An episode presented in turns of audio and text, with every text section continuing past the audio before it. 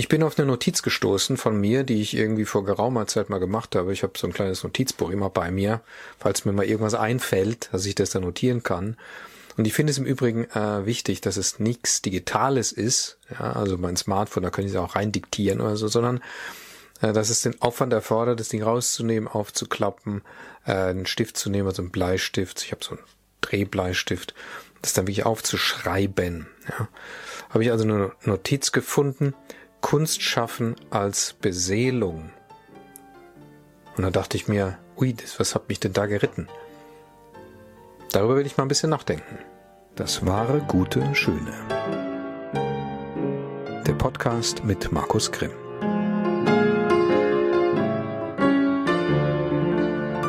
Ja, liebe Freundinnen und Freunde des wahren, guten, schön.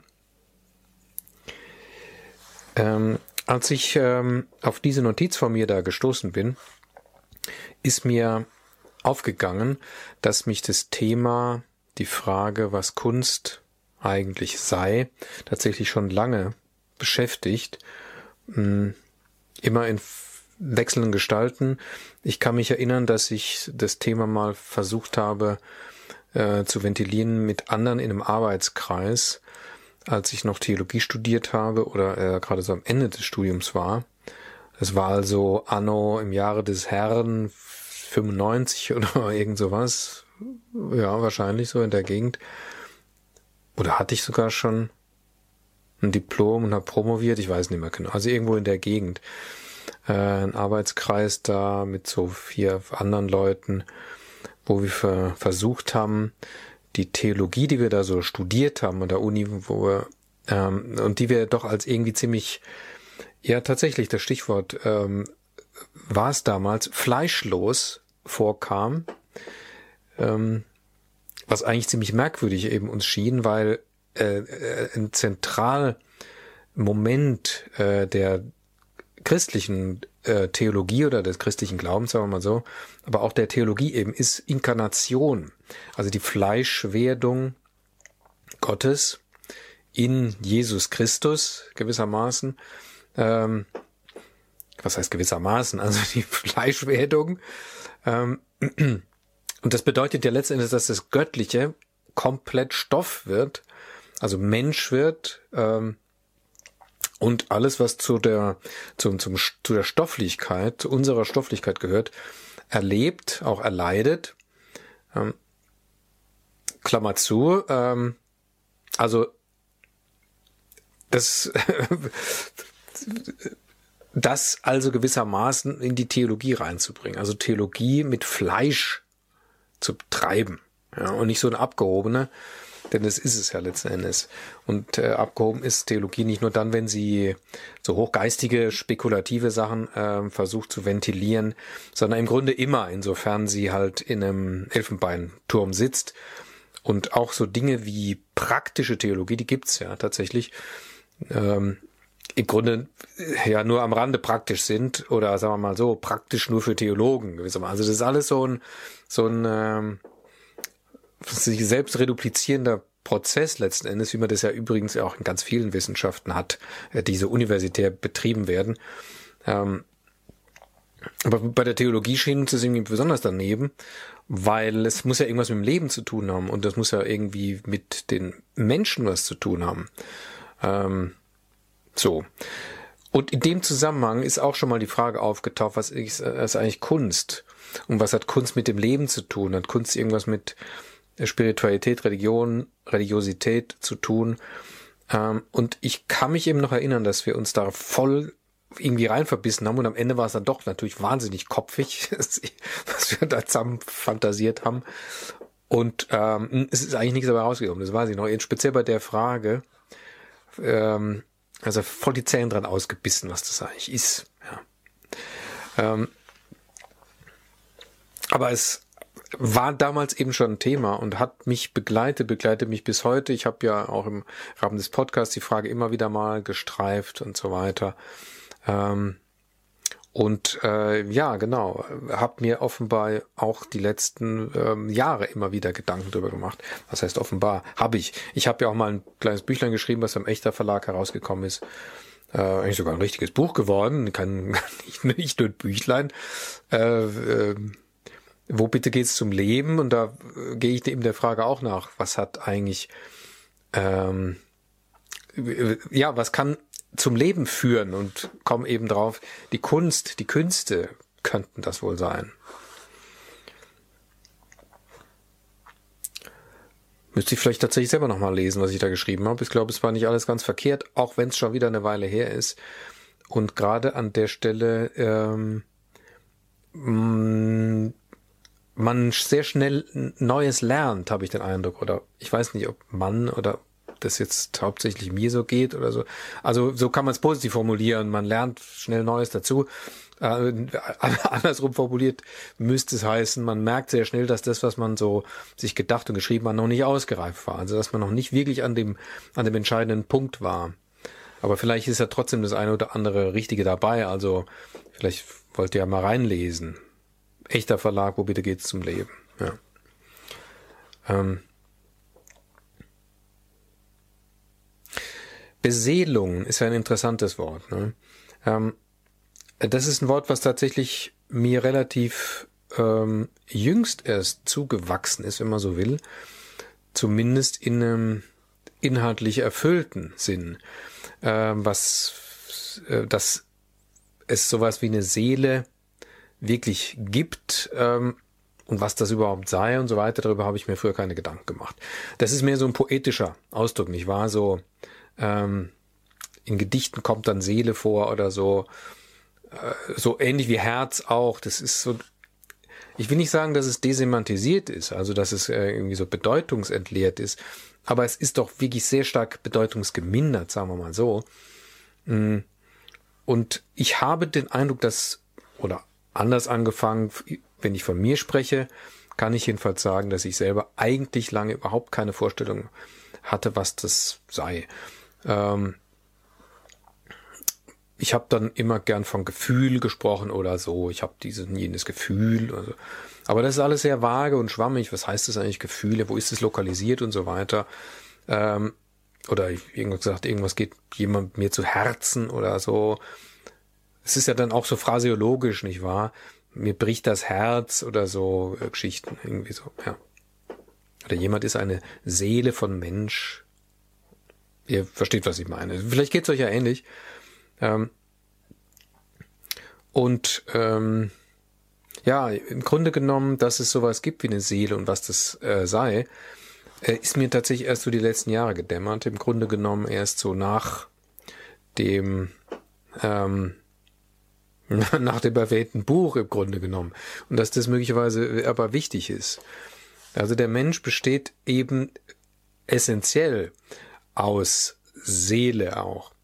Also es ist einer der, ja, wie soll man das sagen, ja, hm, der, der, einer der drei, eines der drei Elemente, aus denen der Mensch überhaupt besteht. Der besteht aus einem physischen Körper, der in der physischen Welt hier so unterwegs ist, aber dann gibt's eben noch diesen, diesen Lebensleib, diesen Kräfteleib, diesen Bildekräfteleib, der den, den Körper, der im Grunde ja äh, tote Materie ist, ja, das sind ja im Grunde genommen äh, nur Atome, das ist so im Grunde wie ein Stein. Und sobald das Leben rausgeht, ist er auch im Grunde genommen wieder genau wie Materie und zerfällt auch wieder.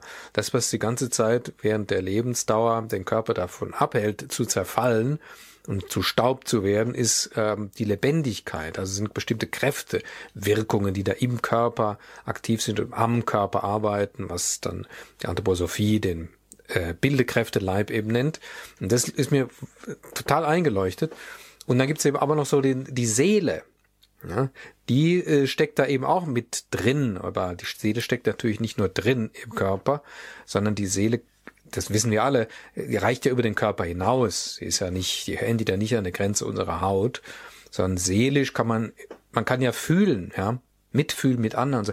Alles das sind im Grunde seelische Betätigungen. Das ist eigentlich eine ganz einfache Sache, wenn man das mal, wenn man sich die Begriffe mal irgendwie so ein bisschen klar macht. Alles, was so empfindungsmäßig ist, gefühlsmäßig ist, hm, ist im Grunde seelischer Vorgang. Ja. Und dann gibt's natürlich noch äh, im Grunde genommen die Instanz, die der Lenker dieser ganzen Fahrzeuge ist, der Pferdelenker, so auch Goethe benutzt das Bild mal tatsächlich, der Wagenlenker, was man das Ich ist, also meine Persönlichkeit im Grunde genommen, die ist nicht identisch mit der Seele. Ja? Die kann ja auf die Seele blicken und so weiter. Äh, Klammer zu. Also Beseelung, ja, Beseelung hat was zu tun damit, ähm, Dinge empfindungsmäßig zu gestalten. Kunst schaffen als Beseelung. Ein anderer Aspekt fällt mir dazu ein, nämlich die ähm, Romantiker.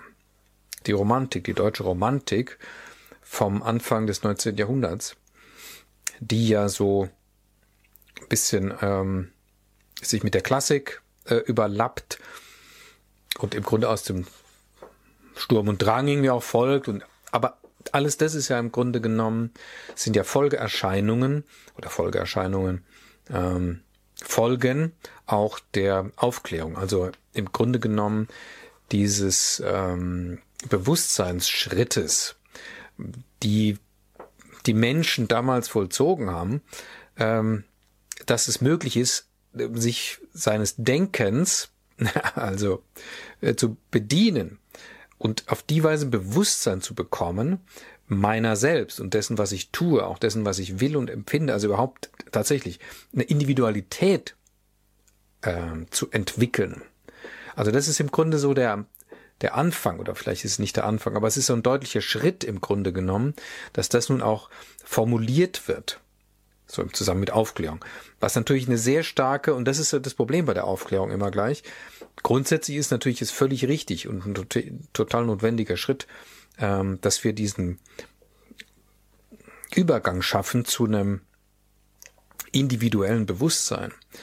Ähm, wir sind nicht nur Gesellschaft, wir sind nicht nur Mitmenschen, sondern wir sind Individuen. Und das müssen wir ausbilden, um als solche dann, um als ausgebildete, reife Individuen dann wieder in Begegnung treten zu können und damit was Neues entstehen kann. Aber es ist ganz klar, dass diese ähm, dieser Schritt in, ins Ergreifen des Verstandes zum Zwecke der Bewusstwerdung, zum Zwecke der Individualisierung, äh, eine Gefahr birgt, nämlich, dass es sehr verstandeslastig wird eben. Also die Ratio, äh, die ja während der Aufklärung eine unglaublich große Rolle gespielt hat, gerade so in der französischen, äh, da kommt es ja im Grunde her, dieses Raison, ähm, die dann zur höchsten, die, die Raison, also die Ratio, die zur höchsten Gottheit dann oder die an die Stelle Gottes im Grunde tritt. So. Ähm, und man kann wahrscheinlich, also die, die, die, äh, die Romantik begreifen als einen Weg, das zu korrigieren. Die Romantik hat auch was zu tun mit dem deutschen Idealismus, darf man auch nicht vergessen. Ähm, die Romantik ist zwar äh, auf den ersten Blick so eine literarische Bewegung, literarisches Phänomen, aber äh, das ist ja im Grunde nicht wirklich getrennt damals alles. Äh, auch äh, Sturm und Drang natürlich nicht. Das ist natürlich ein Wahnsinniger, da geht es um Individualisierung Sturm und Drang, ist ja ganz klar. Und übrigens auch um die Entdeckung des Gefühls schon, ja. Gerade wenn wir so an Werther denken, der ja mit in den Sturm und Drang im Grunde reingehört. Also die, das eigene Gefühl, was letzten Endes maßgebend ist für ähm, das eigene Leben, die Gestaltung des eigenen Lebens und übrigens gerade bei Werther natürlich auch des eigenen Sterbens. Ja. Die Romantik versucht, ähm, das, das Dunkle zu entdecken, wieder zu entdecken. Das ist ganz interessant. Aufklärung, da geht es ja um Klarheit, um Helligkeit. Englisch heißt Aufklärung ja Enlightenment, also Lichtwerdung, Aufhellung. Ja. Ähm, und die Romantik hat ja, also nicht die ganze Romantik oder nicht alle Romantik, aber grundsätzlich eigentlich ein Zug zum Dunklen, äh, zum, zur Nacht. Gerade wir denken an Novalis, Hymnen an die Nacht und so weiter. Also das Dunkle, auch das Mysteriöse, E.T.A. Hoffmann, da kriegt das Ganze dann im Grunde so den Zug ins äh, Gruselige auch und so. Aber dieses Ganze, diese Zwischenreich, diese Zwischenwelt, die nicht hell ist, die nicht sinnlich im Grunde ist, ja, wo das Licht des Verstandes, was ja in der Aufklärung wahnsinnig hell aufstrahlt, wo das nicht reinleuchten kann, sondern wo ich anders reinkomme, wo ich im Grunde genommen ähm, eigentlich nur rein empfinden kann mich. Ja. Da sind wir bei der Seele. Ja. Und ähm, mir scheint, dass genau das es ist, worum es der Romantik geht. Ähm, also mit die Seele zu aktivieren, die Seelenkräfte zu aktivieren, des Empfindens, des Fühlens. Denken hat auch was damit zu tun. Man sollte es nicht völlig trennen. Es gibt auch durchaus ein Denken, was empfindet, ja, äh, was wie ein, wie ein Tastorgan im Grunde genommen benutzt werden kann. Äh, und also gewissermaßen in diese Bereiche reinzutasten. Man denke in dem Zusammenhang zum Beispiel an Poesie. Ja, man kann ja nicht Poesie zustande kriegen, überhaupt ganze Kunst, aber jetzt mal als Beispiel Poesie zustande bekommen, wenn man den Verstand ausschaltet. Ja, äh, das ist ja hochartifiziell zum Teil. Man muss da seinen Grips anstellen, äh, anstrengen, genau. Aber gleichzeitig ist es nicht das Entscheidende. Also es geht um die Verbindung von ja, Verstand und Gefühl, ja, Sense and Sensibility, hätte ich jetzt beinahe gesagt. Äh, ich habe sogar gesagt, im Übrigen, ja. Ähm, so. Und eine wesentliche Idee der Romantik, oder speziell nehmen wir mal äh, Novalis, also Friedrich Hardenbergs, ist tatsächlich dieser Impuls, das, was in der Welt, in der physisch-materiellen Welt womit die Aufklärung sich ja wahnsinnig beschäftigt und die die Aufklärung eigentlich als die entscheidende, wenn nicht gar einzige überhaupt gelten lassen will. Diese, die, diese Welt, in der aber doch etwas nicht sinnlich Greifbares stecke, dieses nicht sinnlich Greifbare rauszuholen, herauszulocken. Durch ja, Kunst. Also in dem Fall bleiben wir bei Novalis, äh, Literatur, hat die Aufgabe, im Grunde es zu verwandeln, also das rauszuholen aus dem Physischen, ja, durch Versprachlichung in dem Falle, raus zu, zu entbannen gewissermaßen, was im Physischen äh, an und jetzt kommen wir nämlich auch zu dem Titel dieses Podcasts, an wahrem, gutem, schönen drin steckt, aber verborgen ist, wie, im Grunde wie gefesselt ist drin, ja, und nicht anders heraus kann, als dass wir es verwandeln oder entzaubern. Und das ist nun tatsächlich, das ist die Domäne des Menschen. Nur der Mensch kann das. Nur der Mensch kann das, was da so hineingebannt ist, äh, entbannen. Wodurch? Durch Kunst. Habe eben den Eindruck, dass alle Kunst eigentlich das Ziel verfolgt, eine verborgene Schönheit, ein verborgenes Wahres oder Gutes herauszuholen. Etwas, was nicht sichtbar ist, aber drinsteckt. Das ist so dieses Michelangelo-Bild. Äh, von Michelangelo geht ja die Legende, er sei gefragt worden, wie er eine Skulptur eigentlich aus dem Stein heraus heraus meißele, wie, er, wie, wie das möglich sei. Also ein Löwen zum Beispiel. Wie meißelt man einen Löwen aus dem Stein? Michelangelo äh, äh, hat gesagt, ja, es ist ganz einfach, ich gucke mir den Stein an. Da steckt der Löwe ja drin. Und alles, was ich tun muss, ist das wegschlagen, was nicht Löwe ist. Äh, dieser Gedanke, es steckt drin, es steckt was drin in den Dingen der Welt. Es schläft ein Lied in allen Dingen, wie Eichendorff sagt, ja. Ähm, und man muss im Grunde das Zauberwort finden, damit es anfängt zu klingen. Ich glaube, jeder von uns hat so eine Erfahrung schon mal gemacht.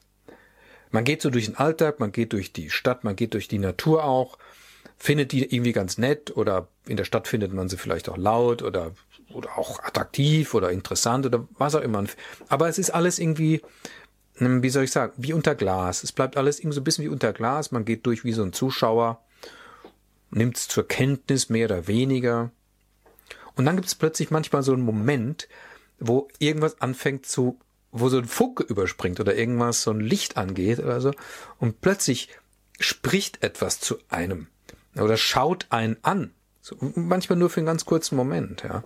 Also so tatsächlich so ein Effekt, wie als wäre irgendwas plötzlich entzaubert, ja. Wie ähm, als würde aus dem Frosch plötzlich ein Prinz hervorspringen oder zumindest rausschauen. Dann kann auch sein, dass es wieder weg ist. Aber dieser Moment, ja, ähm, auf so Momente geben wir im Allgemeinen nichts oder zu wenig. und halten sie irgendwie für Spinnerei oder für, naja, so einen psychologischen Effekt und so. Aber das stimmt nicht. Äh, es ist auch sowas. Ne? Es ist eine wahnsinnig konsequente übrigens Form von Egoismus. Wir sind ja unglaublich egoistisch. Das ist die Kehrseite oder eine weitere Kehrseite dass, äh, dieser Individualisierung. Wir sind ja sehr egoistisch in allem so. Wir denken im Grunde immer von uns aus, ja, so, wollen alles auf uns beziehen, gerne auch alles Mögliche haben und so weiter. Aber es reicht ja schon, dass wir alles im Grunde auf uns beziehen und von uns aus denken und so weiter. Ja. Ähm, und auch das ist eine besonders, wie soll ich sagen, eine raffinierte Form von Egoismus, die wir als solchen gar nicht wahrnehmen, dass wir glauben, dass alles, was so an Effekten passiert, oder anders gesagt, alles, was wir wahrnehmen, emotion, was wir nicht sinnlich wahrnehmen, es gibt unglaublich viel, was wir nicht sinnlich wahrnehmen. Ja. An Gefühlen, an Emotionen, an Eindrücken, Atmosphären und so weiter. Ja. Alles das, ähm, das seien nur irgendwelche psychologischen Effekte in uns. Ja. Merkt ihr das? Dass das ein unglaublich egoistischer Ansatz ist, ja, den wir im Grunde ganz gern noch so mit Bescheidenheit bemänteln, ja. Weil wir, das sind ja nur wir Menschen und so weiter und so weiter. Ist, nein, das ist aber falsch rum. Das ist ganz falsch. Das, was wir in uns empfinden, ist ein Reflex auf etwas, was vorhanden ist. Und zwar nicht nur hier äh, psychologisch, was ist überhaupt Psyche, ja, andere Frage, sondern was wirklich vorhanden ist, ja. Es gibt wirklich unterschiedliche Atmosphären in einem Wald oder in einer Stadt oder in einem Bahnhof oder in einem Theater, ja. Es gibt wirklich unterschiedliche Eindrücke, die ich empfange von diesem oder jenem Menschen und so weiter. Ja, ihr wisst, was ich meine. Das ist wirklich, das sind Wirklichkeiten, schon insofern sie ja wirken. Und das sind nicht nur irgendwelche Schnapsideen oder irgendwelche, wie soll ich sagen, Verdauungsstörungen, die in mir auftauchen und die dann irgendwelche komischen Effekte in meinem Hirn oder so erzielen. Das stimmt nicht, sondern da ist eine Wirklichkeit dahinter. Ja. Es ist unsere ja, Aufgabe, von der übrigens auch Rilke spricht, um den mal wieder zu bemühen, nicht wahr? Ähm, die Dinge, die da sind, die zum Leben zu erwecken, ihnen einen Namen zu geben, sie zu benennen. Versteht ihr, was ich meine? Es kreist immer um dasselbe, ja? Erkennt ihr das? Das ist total interessant, ja. Und auf die Weise die Welt zu poetisieren, das ist ja das, worum es bei Novalis geht. Die Poetisierung der Welt. Ja. Und Poetisierung der Welt, um das nochmal ganz deutlich zu sagen, meint nicht jetzt ähm, die Welt zu verschönern und zu dekorieren, die eigentlich so hässliche Welt zu dekorieren, dadurch, dass man jetzt ein schönes Gedicht drüber macht oder sowas. Nein, sondern das, was da wirklich vorhanden ist, was wir nur nicht sehen, sondern wenn wir ein entsprechendes Sensorium entwickeln, was wir ahnen vielleicht können oder manchmal spüren können, das herauszuholen zu benennen. Gilt auch für die bildende Kunst natürlich. Ja? Wenn wir uns, ja, gehen wir zu, zu den alten Griechen. Ja? Das sind schöne Figuren. Also es ist offenbar ähm, der, der, der Impuls der griechischen Skulptur, der klassischen griechischen Skulptur, ist äh, eine verborgene, in der Form in dieser Reihenform nicht vorhandene, also niemals im physischen vorhandene, aber trotzdem unsinnlich gewissermaßen existente, ideal existente, als, als Vor, als Urbild existierende Schönheit in den Stein zu setzen. Das ist total interessant, oder? Also, oder noch, eben, noch mal anders gesagt, Kunst schaffen als, ähm, Ergänzung der Natur oder als ein Dienst an dem, was natürlich vorhanden ist, indem der Mensch das tut, was die Natur von sich aus nicht kann. Sie bringt, die Natur bringt von sich aus, hm, wie soll man das jetzt sagen, damit es nicht falsch wird, bringt von sich aus immer nur Teilschönheit hervor. Ich weiß nicht, ob man das sagen kann. Die Natur bringt in sich natürlich Schönheit hervor. Nur wir sehen es oft nicht. Also, und das im Grunde genommen zu deutlich zu machen. Ja, ich wiederhole mich jetzt, ihr merkt, zu benennen. So, jetzt gibt's natürlich ein kleines Problem. Weil das, was ich hier so sage über Kunst, ähm, in verschiedenen Facetten, geht für Musik natürlich auch, ist ganz klar, ja. Aber ihr versteht das Prinzip, ja. Das gilt natürlich im Grunde alles heute gar nicht mehr. Es ist äh, euch vielleicht leider auch schon aufgefallen. Ähm, das ist ein Kunstideal, was seit mindestens 100 Jahren überholt ist, scheint oder so. Ähm, äh, man kann heute eigentlich nicht sagen, dass das, was an zeitgenössischer Kunst so passiert, wobei ich einschränkend sagen muss, ich bin da kein Fachmann. Ich tue mich da nicht um, aber was man so als Laie im Grunde genommen oder als interessierter Laie, das kann ich vielleicht schon sagen, der schon auch hinguckt, ähm, als interessierter Laie wahrnimmt, ist nichts Schönes. Also schön ist es nicht. Das kann man nicht behaupten. Und ich kann oft genug eben auch nicht ähm, den den, diesen Ansatz erkennen, ähm, etwas Verborgenes sichtbar machen zu wollen. Übrigens gilt natürlich auch für einen Schauspieler, der ist in Klammern noch zu dem bisher Gesagten hinzugefügt natürlich. Das, ja, die, die Rollenfigur ist ja unsichtbar, ist ja nur ein Text bisher, bis, bis der Schauspieler sie sichtbar im Fleische verkörpert. Genau. Das, darum scheint es aber nicht mehr zu gehen. Es ist irgendwie ein Bruch passiert, schwer zu sagen, wodurch. Ende des 19., Anfang des 20. Jahrhunderts, irgendwo in der Gegend darum ist ein Bruch. Da gibt's natürlich auch dann den Ersten Weltkrieg, den Zweiten, die natürlich nochmal in die Kerbe reingehauen haben. Ähm, aber es hat offenbar irgendwas stattgefunden. Und ähm, so merkwürdig das ist, der Effekt von alledem ist, wenn man nur den Effekt sich erstmal anguckt, dass was so an Kunst heute stattfindet, gilt für alle möglichen Bereiche der Kunst, äh, auch für Filmkunst, die ja im Grunde genommen ähm, zur Unterhaltung herabgesunken ist. Schauspielkunst auch, das ist ja keine Kunst mehr, das ist im Grunde genommen, es wird runtergenudeltes Zeug, ja. Ähm, alles das teilt eigentlich uns eher mit, dass die Welt, in der wir leben, hässlich ist und nicht lebenswert. Sie ist voller Gewalt, Grausamkeit böser Menschen. Krimis, guckt sie euch an, alles voller Krimis oder irgendwelcher Thriller, Thriller heißt es ja dann, irgendwelcher Thriller, die immer brutaler und grausamer werden. Also man kann ja irgendwie abends nicht mehr den Fernseher anschalten, harmlos, äh, ohne dass einem da irgendwelche äh, blutige Borde präsentiert werden. Ja, alles das hat doch einen Effekt auf uns. Ja, Erstens den, dass wir uns davon distanzieren, weil sonst würden uns das ja völlig fertig machen. Zweitens aber, dass die Welt, das ist im Grunde genommen ein unausstehlicher Ort. Ist interessant, oder? Dass, dass die Kunst, also alles, was im Bereich der Kunst gehört, äh, Literatur, die schlimmsten Sachen liest, kriegt man da zu lesen und die werden dann gehypt, ja. Ähm, äh, Theater, Theater ist eh, ich weiß gar nicht, was Theater noch soll, ganz ehrlich, ist mir schleierhaft ähm, geht ja auch keiner mehr hin.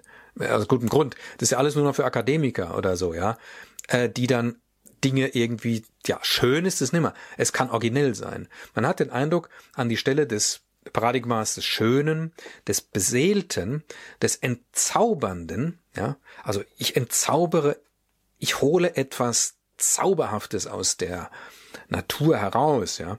An die Stelle dessen ist getreten irgendwie ähm, äh, man zeigt, dass es eben, ja, man muss, es muss originell sein. Und originell kann natürlich alles sein. Vor allen Dingen ist originell ja irgendwie hässlich. Hässlich zu sein. Mittlerweile auch nicht mehr. Aber im ersten Moment ist es natürlich originell, weil es ungewohnt ist. Ja?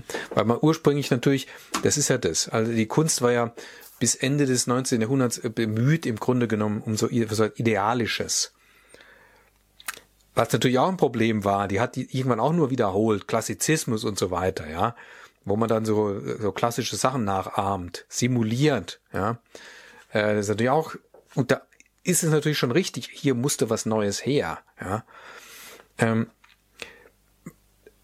man muss nur aufpassen, glaube ich, dass man das Neue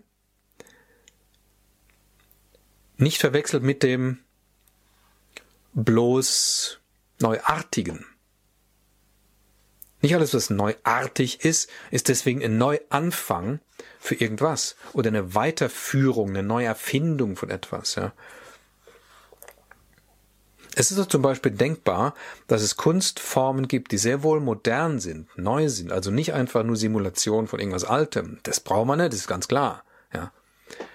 Aber die trotzdem was weiterentwickeln, die im Grunde genommen auf eine seelisch tiefere Stufe gelangen, also die im Grunde tiefer hineingreifen ins Leben, ja, und da etwas herausholen. Das ist möglich. Das ist, also ich kann mir darunter was vorstellen und es ist möglich. Es kann ganz einfach praktisch zum Beispiel so laufen, dass man sich bemüht in der Literatur, äh, das Schöne zu zeigen, ohne das Unschöne, was in der Welt ist, zu verharmlosen. Es muss doch Aufgabe sein, das Unschöne, das Hässliche, das Dunkle, das Dunkle, sagen wir mal, ja, zu nehmen und zu verwandeln, dass es anfängt zu strahlen, dass man aus Kohle einen Diamanten macht. Das ist doch unsere Aufgabe. Es ist doch nicht unsere Aufgabe, einfach alles abzu, abzuschildern, wie es sei. Neulich lese ich von irgendeinem Kriegsfilm, über irgendeinen Kriegsfilm, Erster Weltkrieg 1913, habt ihr vielleicht sogar gesehen, den Film, weiß ich nicht, der spektakulärerweise in einem einzigen Take aufgenommen ist. Ein Spielfilm, anderthalb Stunden länger oder so, weiß der Teufel was, in einem Take aufgenommen. Nicht wirklich, es gibt ein paar Schnitte drin, aber die sind verdeckt. Also er wirkt, als wäre in einem Take aufgenommen, wo die Kamera also äh, zwei junge Soldaten, britische Soldaten begleitet, die da eine Mission zu erfüllen haben. Von den Schützengräben und dann müssen sie irgendwo hin und dann passieren alle möglichen Dinge und so weiter. Ich habe den Film nicht gesehen, ich habe nur über den Film gelesen, ich habe Ausschnitte aus dem Film gesehen. Der Effekt des Filmes, so wird er gepriesen, sei der, dass der Zuschauer das Gefühl hat, er sei mit im Schützengraben. Und es wird dann unverstellt das Zitat Grauen des Krieges gezeigt. Den Satz hat man auch schon zehnmal gelesen vorher, aber gut. Das ist dann scheinbar das, was ähm, gepriesen wird. Und das Ganze in origineller Weise in einem Take. Merkt ihr, was ich meine? Originell, ja, gut. Das hat bisher noch keiner gemacht. Ja, gut.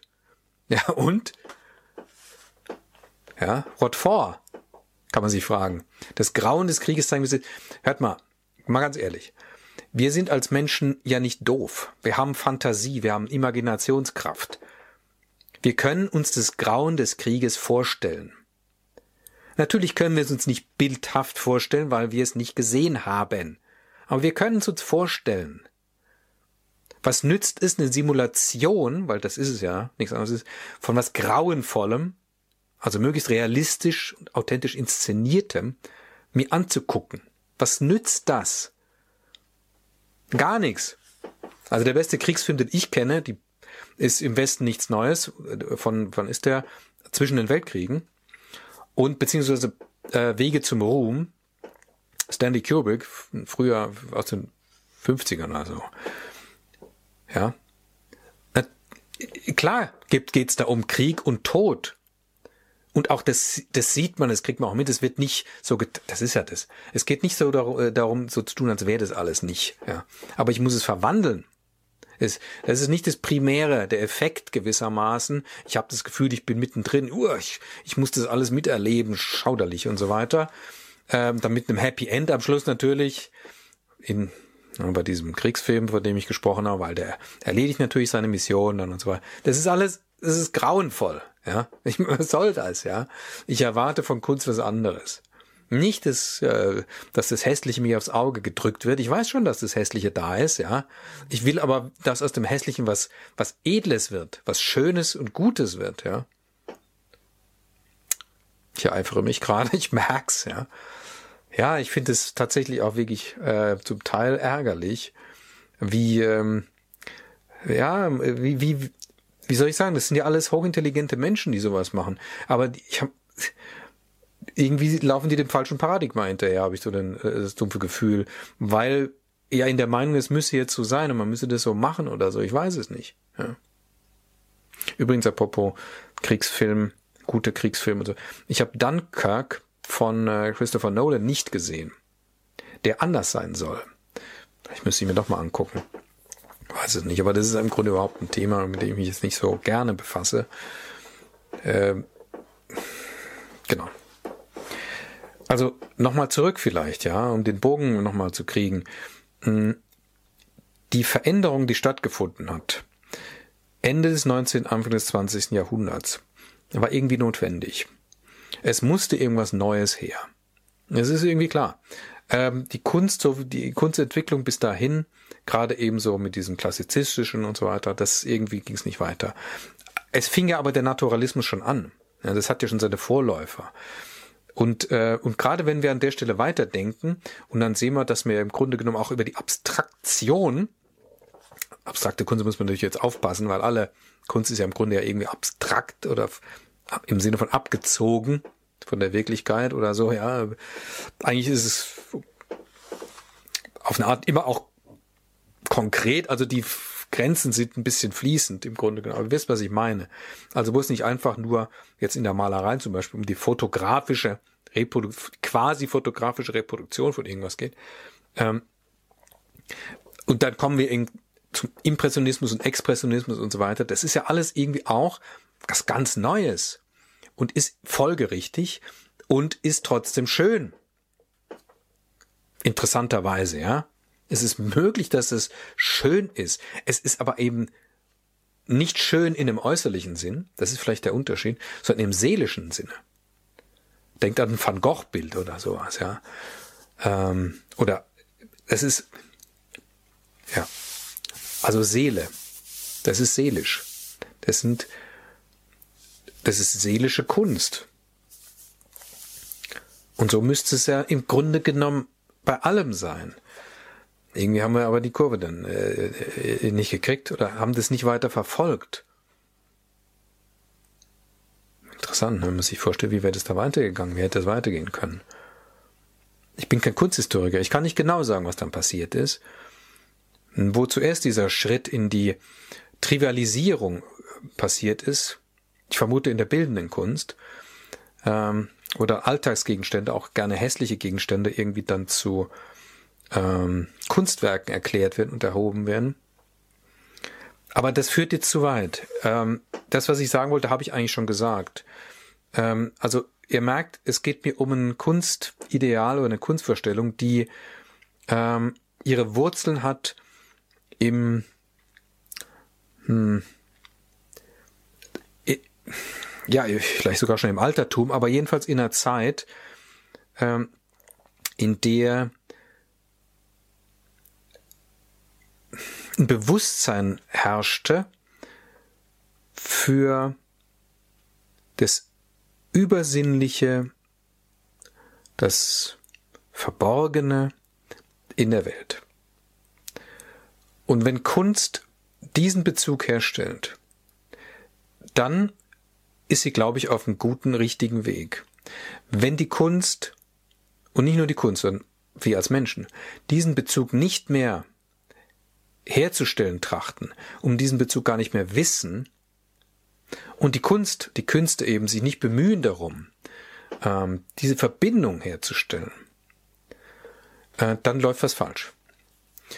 Weil das Unsichtbare, die unsichtbare Welt ist weit größer als die sichtbare. Und was sichtbar ist, ist im Grunde, das ist wie die Spitze des Eisbergs. Und zwar zu dem zu dem riesigen Eisberg. Und das müssen wir wieder wissen. Und wir müssen es nicht nur wissen, so im theoretischen Sinne, oder wenn wir sonntags in die Kirche gehen oder auch nicht gehen, aber so, so im Sinne von, ja, es gibt da sowas Höheres oder so. Das glaube ich schon und so. Nee, nee, das reicht nicht. Es reicht nicht, es einfach nur zu wissen, sondern wir müssen es tun. Wir müssen dazu einen Bezug herstellen. Wir müssen daraus anfangen, wieder zu leben. Das ist existenziell für uns als Menschen, dass wir daraus leben. Deswegen ist Kultur existenziell. Nicht nur essentiell, sondern es ist beides. Für uns als Menschen. Und wir haben als Menschen leider eben eine Schlüsselfunktion in dieser ganzen Schöpfung. Wir nur können das. Wir nur können die Schöpfung im Grunde genommen, die da verborgen in sich schlummert, erwecken, zu sich selber erwecken gewissermaßen. Das können nur wir. Das ist unsere Aufgabe. siehe Rilke, siehe Novalis und so weiter. Das hatten wir alles schon. Deswegen mache ich jetzt einen Punkt. Ja, ich danke euch fürs Zuhören oder Zusehen. Ihr könnt den Podcast ja auf YouTube sehen oder ihr könnt ihn auch einfach hören über die Podcast-Plattform eures Vertrauens. Ihr könnt den Podcast, der so wöchentlich ist, übrigens auch unterstützen. Auf Steady gibt es da Unterstützungsmöglichkeiten oder andere Möglichkeiten gibt es auch noch. Ich habe die verlinkt hier irgendwo auf der Seite. Ihr werdet es finden. Äh, Wäre sehr schön, wenn ihr euch da beteiligen wollt. Ansonsten danke ich mal wieder für eure Aufmerksamkeit und macht's gut, bis zum nächsten Mal. Tschüss.